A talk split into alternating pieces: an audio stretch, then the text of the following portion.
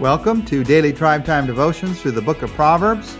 Hi, I am Pastor Tom Holladay, and we're walking through the book of Proverbs a chapter a day, taking a look at a, a, verse or so each day from that chapter. And I'm hoping that you're enjoying reading the rest of the chapter sometime during your personal devotional time during the day. This is an incredible book, Proverbs, filled with wisdom for our daily lives. And Proverbs chapter 11, which we're looking at today, I want to focus together on verse 28. Proverbs 11:28 says, he who trusts in his riches will fail, but the righteous will flourish like a green leaf. The Bible does not say it's wrong to be rich. It doesn't say it's wrong to not be rich, for that matter. It does tell us that whether rich or poor, God wants us to learn to be content. The Bible tells us not to be lazy. The Bible tells us that we shouldn't refuse to work. We should work with our hands in ways that make a difference in this world. The Bible tells us that most of us are going to go through tough times in our lives times when we have a lot and have a little financially. Paul went through it. We read about it in the New Testament.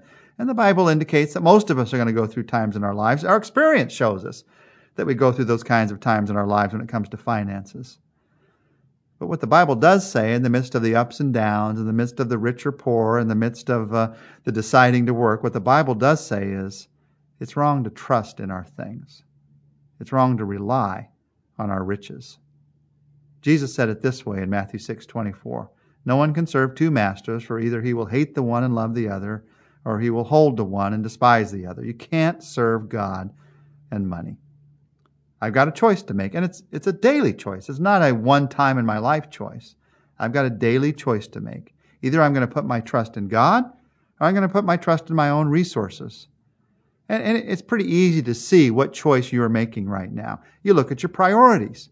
What are you thinking about most? You, you look at your checkbook. What are you spending most of your money on? You look at your thoughts. What do you worry about the most? What are you most anxious about? The wise use of money is one of the most talked about subjects in the book of Proverbs. And this verse reminds us that the beginning point of wise financial management is settling this issue of trust. When we reach Proverbs chapter 13 in a few days, we're going to take a look at a verse that tells us how to trust God in the way that we earn our money. But this beginning point is to recognize if I just trust in my riches, I'm going to fail. If that's my only security in life, I'm not going to last because life is a lot bigger than my riches.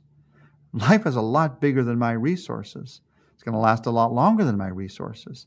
And if you trust just in your resources, you're trusting in something that eventually is going to fail you. God will never fail you. In this life, through this life, and all the way into eternity. So, right now, let's trust Him. God, right now, today, we refresh our trust in you. And for me, it's a daily refreshing of trust. It's not something I can just do once. I have to refresh my trust again and again. And today, I refresh my trust in you. I thank you for whatever resources you've put into my life. And I pray for wisdom to use them in a way that honors you.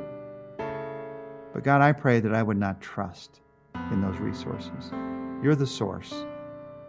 You're the one that I trust. You're the one that I count on. And so, in a new and a fresh way today, I recognize that my trust is in you.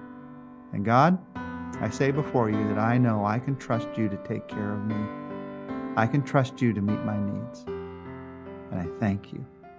Thank you, Father, in your name. Amen.